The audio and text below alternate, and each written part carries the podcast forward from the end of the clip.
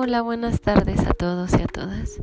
Soy Stephanie y este es el podcast número 5 dentro del programa socioemocional dedicado a padres y madres de niños en educación básica.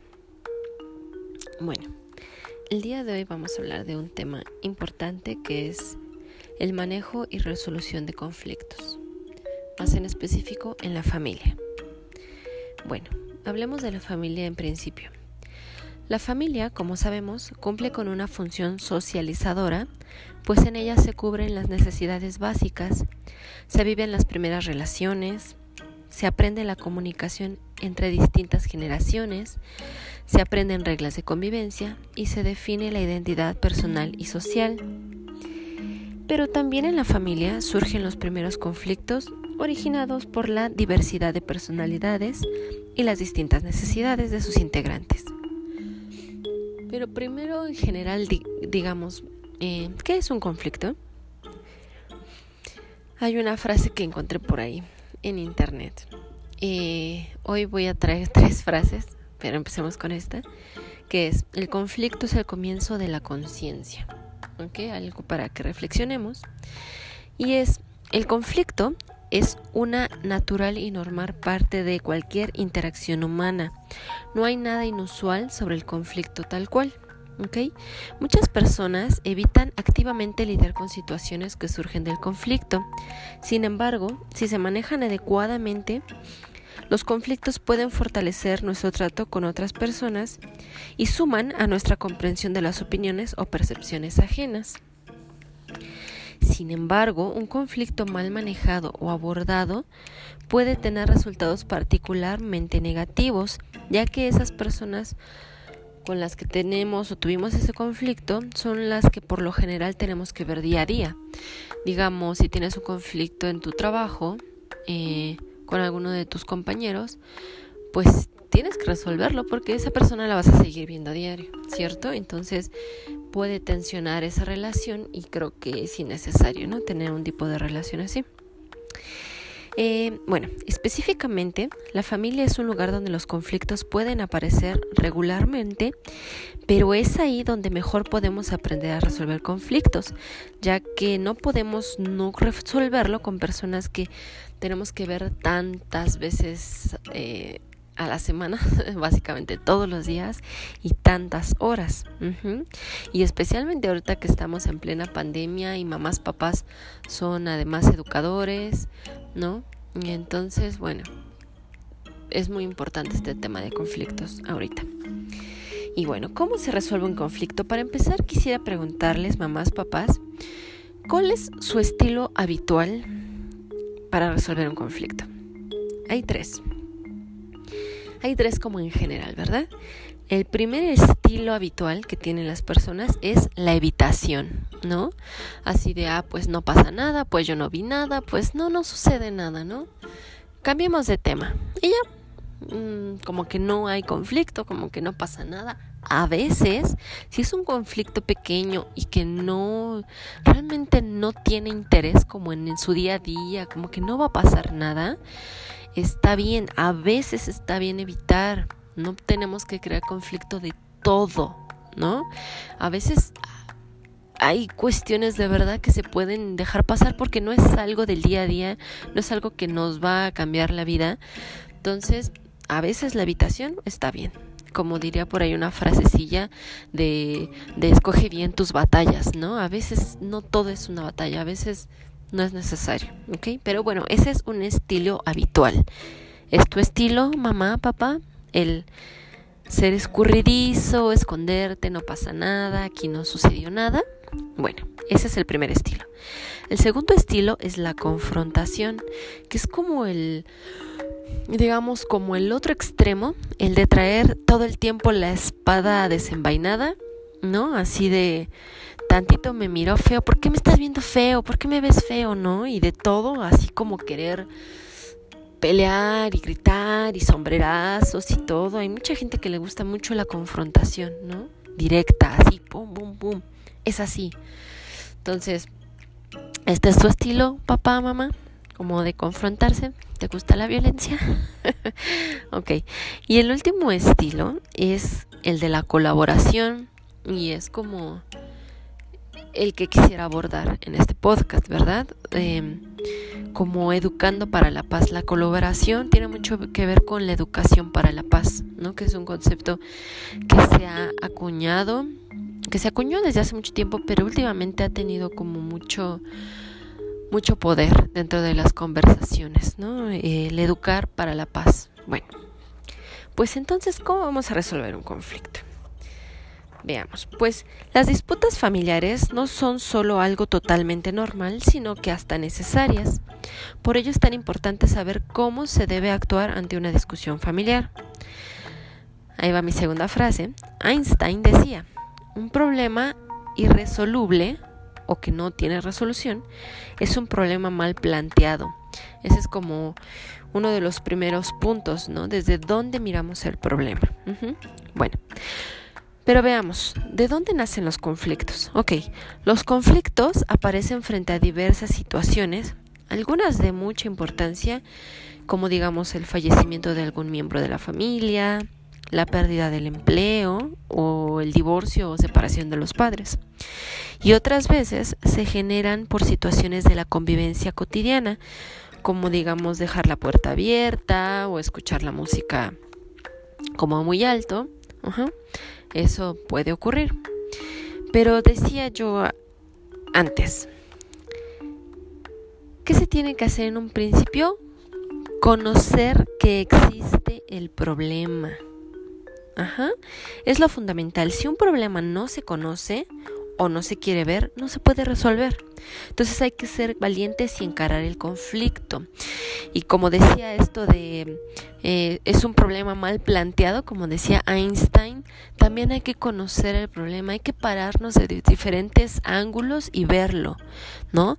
Darle su justa dimensión, ¿no? Porque hay problemas chiquititos, conflictillos, como dije antes, que podrían a lo mejor pasar sin, sin, sin pena ni gloria y está bien, pero hay conflictos que, que tienen como suma importancia y hay que darles como esa justa dimensión, ¿va? Entonces, pues sí, entonces a los conflictos, pues podríamos darle la vuelta, ¿verdad? Hacer como que no existe, o aún peor, pues imponer la autoridad, ¿no? Para que se resuelva el problema, como la autoridad del más fuerte, en la familia, como en el familiar, como que tiene más fuerza en la familia, y él es el que dicta cómo se va a resolver eso, ¿no? Pero lo importante, lo ideal sería como resolver en colaboración, ¿no? En paz. Bueno, ¿y por qué es tan importante aprender a resolver conflictos en los niños? Ojo, es muy importante que veamos este tema en general pensando en nuestros hijos, ¿no? Digo, todos los temas que he traído hasta el momento es para que pensemos en ellos, porque ellos, la casa, la familia, es su primer círculo social, ¿no? Y ese círculo social va a enmarcar cómo van a convivir en otros círculos sociales. Entonces, vean qué importante es el resolver conflictos desde la familia. Entonces, ¿por qué es conveniente implicar a los niños y niñas en la solución de conflictos que les afectan? Bueno, un primer punto es la experiencia. Como lo he dicho, y cada pequeño desacuerdo es una ocasión para el aprendizaje. Si, si el niño en casa empieza a aprender cómo resolver conflictos cuando esté en otros círculos sociales, como se diga escuela, iglesia, eh, con otros miembros de su familia, como con sus primos, etcétera, él ya va a ir experimentado de cómo resolver este conflicto, ¿ok? El segundo por qué es importante son las opciones. Ajá. Le estás ayudando al niño a que él sepa qué opciones tiene cuando ve un conflicto. Si evitar, confrontar o resolver. Él también va a ir aprendiendo como cuáles son las batallas que él tiene que lidiar y cuáles no, ¿no? Entonces, eso es también súper importante, las opciones que le da el que empiece a, pues a aprender a resolver conflictos. El tercer punto es el protagonismo. Cuando tú le das en, casa al niño eh, este protagonismo de ser resolvedor de conflictos, que es muy importante, fomentas que ese niño se haga responsable, que se sienta responsable y comprometido cada vez. Entonces, si él se encuentra en, en la escuela y él ve una situación de conflicto y él ya sabe cómo la cómo, cómo resolverla, porque él ya ha sido protagonista en otros conflictos, él puede ayudar, se puede comprometer a esa situación si es necesario y él puede ayudar a resolver ese conflicto también. Estamos haciendo a un niño hacedor de paz. Eso es fantástico, que tengamos un niño que pueda crear paz en casa y en su escuela y en todos lados. Esos niños son mágicos, ¿no? Que puedan realmente llevar paz a todos lados. ¿Qué más? El cuarto punto es la autoestima y la autonomía. Si tú le, le, si un niño en el ámbito familiar es capaz de resolver un conflicto asertivamente, lo que va a crear es que cada vez se crean más capaces, se sientan validados y se valoren positivamente. Entonces le estás ayudando también ahí con su autoestima y con su autonomía. Y por último, el último punto, que es un poco repetitivo con lo que dije de la paz, es la convivencia y la paz. Educamos en un modelo de respeto, diálogo y no violencia, constructores de paz. Estás haciendo de tu niño un constructor de paz. Suena padrísimo, ¿no? A mí me encanta. A mí me encantaría saber, eh, saber que podemos, que tenemos en nuestras manos, papás y mamás, las herramientas para crear un mundo mejor. Parece que nuestro granito de arena no es nada. Pero imagínense que todos los papás hicieran de sus hijos hacedores de paz. Que los mandaran allá al mundo haciendo paz por todos lados. Bastante cambiaría, ¿no? Sé que suena muy hippie ese concepto, pero en verdad intentémoslo, no, no perdemos nada. Y al contrario, si a lo mejor nuestro hijo no puede, no puede cambiar al mundo, aunque sea sus pequeñas comunidades donde él esté conviviendo, las va a poder cambiar, va a poder hacer algo al respecto y al menos para él su convivencia va a ser más pacífica y más tranquila. Así que nada se pierde, ¿no? Si hacemos, si intentamos hacer de nuestros hijos unos, unos buenos hacedores de paz. Pero bueno hay técnicas, hay muchísimas técnicas eh, que se pueden usar para, para, ayudar a nuestros hijos a, resolver conflictos. Las técnicas em, no son propiamente que tú le enseñes a él cómo hacerlo diciéndole, sino tú como papá ejemplificándole. Les digo, hay muchísimas técnicas, de hecho yo pensaba mandarles un manual muy bonito que encontré, eh, muy sencillito, y, no, no, no, no es largo ni nada, y donde vienen como, como cosas infalibles, ¿no? Cosas que podemos hacer si un día no sabemos cómo, como que lo abrimos, es como un manualcito, y entonces podemos intentar eh, leerlo y checar, ah, pues esto me puede ayudar, ¿no? Pero yo les quiero decir de dos que se me hacen muy importantes, ¿verdad? Y ya, y ya ustedes me dirán si también se les hacen importantes. Bueno, la primera técnica es la escucha activa. ¿Qué es la escucha activa? Bueno, nosotros casi, nosotros sabemos escuchar en teoría, ¿no? Pero casi siempre escuchamos como para responder, no escuchamos para entender. Esa es la diferencia con la escucha activa. Cuando hay un conflicto, casi siempre eh, vamos como en la, en la confrontación, ¿no? Cuando, cuando vamos con nuestro, con nuestro estilo de resolución de conflictos, nos vamos luego por la confrontación. ¿Y qué pasa cuando empiezas a confrontar? No, hay que la, y que tú, y que tú me, no, y es que él, y yo, y, bueno, es una de voces por aquí, por allá, y al final realmente nadie se está escuchando, ¿no? Más bien todos están gritando y no creo que llegue a mucho, ¿no? Cuando empezamos a gritarnos así. Y pues la escucha activa es la verdadera escucha que abre la puerta a la comprensión y la empatía. Esto exige a los padres, les digo, ustedes padres van a ser el ejemplo. Esto exige a los padres ponerse en el lugar de los hijos y viceversa, porque después los hijos van a aprender a hacerlo. Cuando los vean a ustedes haciendo eso, ellos en automático van a aprender a escuchar activamente. Bueno, para hacerlo hay diversos pasos. El primero es fácil, intentar ponerte en el lugar del otro, ¿no? En los zapatos del otro, como dicen. Eso es muy importante. Luego, mostrar aceptación mediante comunicación no verbal gestos, tono de voz, contacto visual. Eh, por ejemplo, eh, tu hijo te está diciendo, haz de cuenta que tienes dos, a un niño y a una niña, ¿no? Por poner un ejemplo. Y entonces el niño y la niña se están peleando porque uno quiere usar eh, la tele a una hora y la otra también lo quiere usar a la misma hora. Y entonces, bueno, ahí va la mamá, ¿no? El árbitro, a ver cómo, cómo resuelve este conflicto. Y entonces, primero le puedes dar la palabra a uno y luego la palabra al otro. Tú como mamá, si estás escuchando a uno de tus hijos, tienes que escucharlo sin pausarlo. Si el otro hijo empieza a querer interceder y a querer, tú le tienes que decir, mi amor, este es el turno de tu hermano, vamos a escucharlo a él y ahorita te toca a ti. ¿Sale? Y esto de Mostrar aceptación mediante comunicación no verbal es muy fácil. Te empieza a hablar tu hijo. Es que yo le dije a Carmen que yo quería ver la tele a esa hora y entonces ella fue y prendió la tele a esa hora. Tú puedes decirle, ajá, sí, ajá, sí, sí te entiendo, sí, mirarlo a los ojos, ¿no? Tu tono de voz, sí, mi amor, sí te entiendo, sí, continúa. ¿no?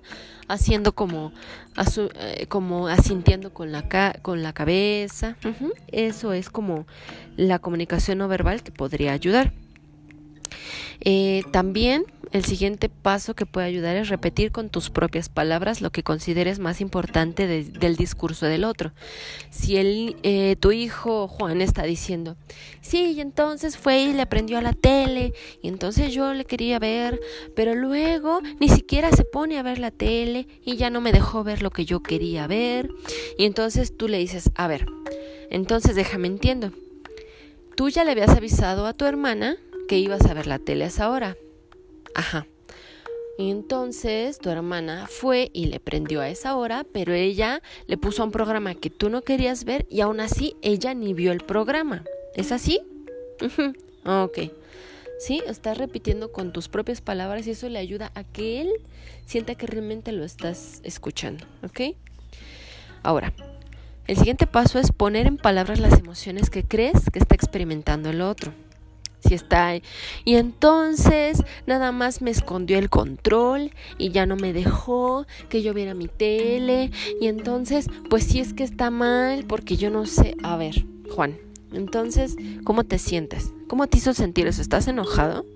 Pues sí estoy enojada. Ah, ok, estás enojado. ¿Y qué más sientes? Pues es que me da coraje. Ah, tienes coraje. Ok. También como ayudarle a poner en palabras las emociones, ¿no? Que no sea el tono de voz gritando, que sea lo que diga que está enojado, sino que él aprenda a decir, sí, es, sí me enoja, ¿no? Hacer preguntas abiertas y mm, esto va a ayudar a que ese niño pues se motive y siga hablando, ¿no? Eh, y el niño ya no sabe qué decir y tú le dices, a ver, ¿y qué te gustaría que pasara entonces, no? Ah, pues es una pregunta abierta, ¿no? Ah, pues a mí lo que me gustaría es que mi hermana me dijera a qué hora quiere ver ella algo y a lo mejor yo lo puedo ver con ella, pero me gustaría que ella entendiera que yo quiero ver ese programa porque para mí es importante. Le estamos dando también oportunidad de que, de que se exprese más, de que no pare ahí. Y parte, como el último paso de esto de la escucha activa, es resumir lo más importante cada cierto tiempo, ¿no? A lo mejor hay conflictos pequeños, como el que acabo de decir, que, que, simplemente con que repitas con tus propias palabras lo que dijo es suficiente. Pero a lo mejor estamos hablando de un conflicto mucho más grande, por ejemplo, una separación de papá y mamá. Entonces, a lo mejor los niños tienen mucho que decir. A lo mejor están bla, bla, bla, bla, bla. Cada cierto tiempo mamá, papá pueden parar y decir, ok, hasta aquí vamos a ver qué llevamos, ¿no? Me dijiste que sientes muy triste, que papá ya no está en casa, pero que tú lo quieres seguir viendo, pero que tú sientes que yo no quiero que papi esté en casa. Hagamos un resumen cada cierto tiempo de lo que el niño o niña están expresando para que él sienta realmente que hay escucha, ¿no? El sentir que hay un eco es muy padre para los niños, hay un reflejo de, de lo que ellos sienten, ¿no? Está muy padre. Esa es la primera técnica de la escucha activa. Uno cree, ay, realmente es una técnica, es una técnica enorme, ¿no? No es como, no es como una receta de cocina, pero es algo bien importante para resolver cualquier conflicto, como que es el primer paso, la escucha activa, ¿no? Siempre escucha, siempre escucha. No sabemos escuchar. Entonces, esa es la primera técnica. La segunda técnica es la comunicación asertiva. Aquí los papás tenemos todo, todo, todo como el, el sartén eh, por el mango, porque aquí es donde le vamos a enseñar a nuestros hijos cómo comunicar asertivamente. Ellos no lo van a saber hacer todavía si son muy pequeños, ¿no? Entonces hay que enseñarles cómo decir las cosas de manera en que no agredamos a nadie más. Casi siempre decimos, si hay un conflicto, por ejemplo, en el trabajo, eh, fulanita les quitó una pluma, ¿no? Con la que ustedes escriban y todo, y de repente es la única pluma negra que tenían y no la encuentran. Bueno, y ya después se dan cuenta que fulanita la tiene y ustedes ya la reconocieron porque tenía por ahí grabado algo y bueno, fulanita le robó la pluma. Lo primero que hacemos es, oye tú, me robaste esa pluma y tú, ¿y por qué haces eso? Ajá. ¿Qué hacemos cuando estamos haciendo, cuando encontramos un conflicto, qué hacemos? El otro es el problema, ¿cierto? Entonces es tú y tú me hiciste y tú y tú y tú. Bueno, la comunicación asertiva, em, uno de sus mandatos más grandes es mensajes en primera persona, o como muchos, muchos le llaman el mensaje yo. Es hablar desde mí, desde mí, porque yo soy, yo soy una parte de ese conflicto, ¿no? No es necesario que me vaya contra el otro, lo importante es, lo importante en el conflicto, en mi mensaje es yo. Y eso le quita un poco de culpabilidad al otro y nos da más responsabilidad a nosotros por estar dentro de ese conflicto. Y, es, y unos pasitos que podemos seguir es emoción. Hablando desde yo, serían yo me siento o yo estoy. Eh, desde el segundo paso es el comportamiento. ¿Cuándo? ¿Qué pasó para que yo me sintiera así? Para que yo estuviera así. El motivo por qué. ¿Por qué eso, ese comportamiento a mí me hizo sentir de una manera o me hizo estar de una manera? Y por último, el interés lo que yo necesito o lo que a mí me gustaría para que se mejorara esa, esa, ese conflicto, para que ya no hubiera ese conflicto. Entonces, poniendo el ejemplo aquí de que dije de la, de la eh, compañera de trabajo que nos robó la pluma, sea decirle, hola Janet, ¿puedes venir tantito? Mira, yo me siento un poco triste o yo me siento un poco enojada porque yo tenía una pluma eh, en mi escritorio.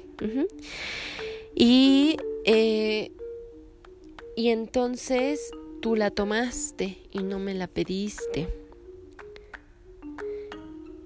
Yo la vi que la tenías en tu escritorio y esto no me, no me gusta porque a mí me gusta tener a la mano las cosas que yo creo que son importantes para poder hacer bien mi trabajo.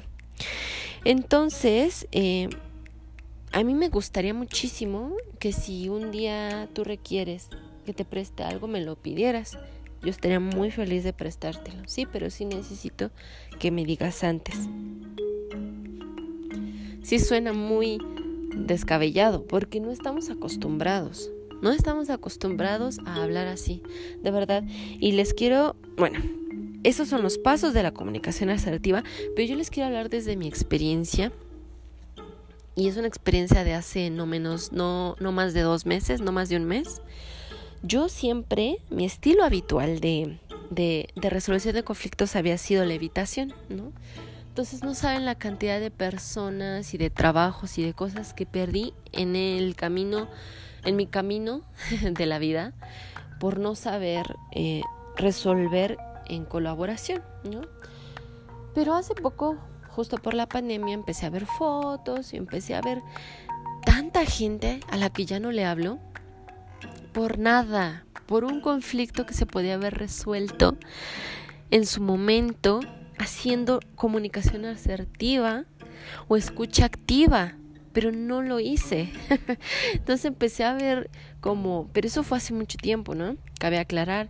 Entonces empecé a ver estas fotos y hay gente, digo, hay gente que pues, como les decía, mm, hay gente que pasa por tu vida y igual no pasa nada si ya no están en tu vida, ¿no? Te dejan como un aprendizaje de, ups, no debería de haber hecho eso, ¿no? Pero hay personas que yo sentía que necesitaba en mi vida de nuevo. Entonces, uno a uno, a esas personas yo les estuve hablando, porque son personas con las que de verdad jamás les dije, oye, pasó esto. Entonces son personas que ni se enteraron y un día amanecieron con mi bloqueo en Facebook o que ya los había sacado de WhatsApp. En serio, de verdad, una cantidad de cosas terribles. Entonces, una a una fui con estas personas y un caso así en general de, oye Pachita, eh, ¿cómo estás? Bien, fíjate que te quiero contar algo, vi fotos en la pandemia, me acordé de ti, ¿cómo estás? Muy bien, muchas gracias, me da gusto saber de ti. A mí también, te quiero contar por qué yo en ese entonces me sentí muy decepcionada de ti y después de que yo supe que tú habías ido a hablar con el jefe y dijiste cosas de mí eh, y eso ocasionó que me corrieran. Y eso me hizo sentir muy triste porque yo sentí que yo no había dado un mal trabajo y que tú te aprovechaste de la situación. Entonces lo que me gustaría es aclarar eso, que, que, que me aclararas eso. Lo necesito de verdad para entender qué pasó. Y Pachita me dijo, ¿que qué? A ver, ¿quién te dijo eso? No, pues fue Miguelito. Ay, no, déjame te cuento. Fue así y así y así y así. Y ella me dijo, ahora entiendo por qué me dejaste de hablar de repente, qué barbaridad, no, y yo de verdad me sentí tan mal cuando fue así de, o sea, no es cierto, ni fue eso, y fue algo que se podría haber discutido. Eh, me tardé cinco minutos mandando un mensaje a ella, un mensaje de voz, y ella se tardó cinco minutos en responderme. Fueron diez minutos que podíamos haber usado hace, nos dejamos de hablar hace como siete años, y que hubiera hecho que nuestra amistad no hubiera parado ahí. Afortunadamente me aventé, fui valiente y encaré eso y resolvimos un conflicto colaborativamente y ahora estamos otra vez como si nada, buenas amigas, de verdad, muy padre. Inclusive me atrevo a decir que el yo haber hecho toda esa resolución de conflictos que, que les cuento con todas esas personas, no saben cómo me ayudó hasta en mi autoestima. Es verdad. Entonces, de verdad, ayuden a sus hijos a que suban su autoestima y pongan ustedes el ejemplo. Escucha activa y comunicación asertiva. Por favor, mamás, papás, de verdad, háganlo. ¿No saben? Qué padre. Y pues casi siempre les dejo actividades como más palpables, como de el collage que les pedí, bueno, eh, de las reglas con las fotitos y eso, que me lo mandaran una foto para que yo pudiera verlo, o como lo de los post-it o cosas así. Pero esta no es tan palpable, ¿verdad? Porque no es como, ah, le generen un conflicto para que suceda esto, pues no, ¿verdad? Si en su casa, si en su casa pues no hay conflictos ahorita, no vayan a crear uno para, para resolver mi actividad del día de hoy, ¿no? Pero sí me gustaría, y esta es como, como una actividad, les digo, a mediano plazo o a largo plazo, cuando vuelvan a encontrar un conflicto entre sus hijos y ustedes, o entre sus hijos, entre ellos, eh, o sus hijos y su papá, o sus hijos y su abuelo, qué sé yo, pongan eh, en marcha esto de la escucha activa y la comunicación asertiva. Sean ustedes ese primer canal en el que sus hijos vean cómo se deben de resolver los conflictos. De verdad, inclusive si no es un conflicto que tengan ustedes con los niños o entre los niños, pero a lo mejor es un conflicto entre papá y mamá o entre, eh, no sé, la mamá y su hermano. Es ahí en donde tienen que ver el hijo cómo resuelven ustedes el conflicto. Sean ese ejemplo primordial. y, de, y, y cuiden que su hijo vea cómo están resolviendo el conflicto. Eso es muy importante. Entonces, pues esta vez no hay una actividad tal cual. Les digo, si llegara a acontecer algún conflicto, solamente les pido que pongan en marcha como estos tips. Y lo que sí les voy a pedir muy eh, agradecidamente es que me manden su retroalimentación, ¿no?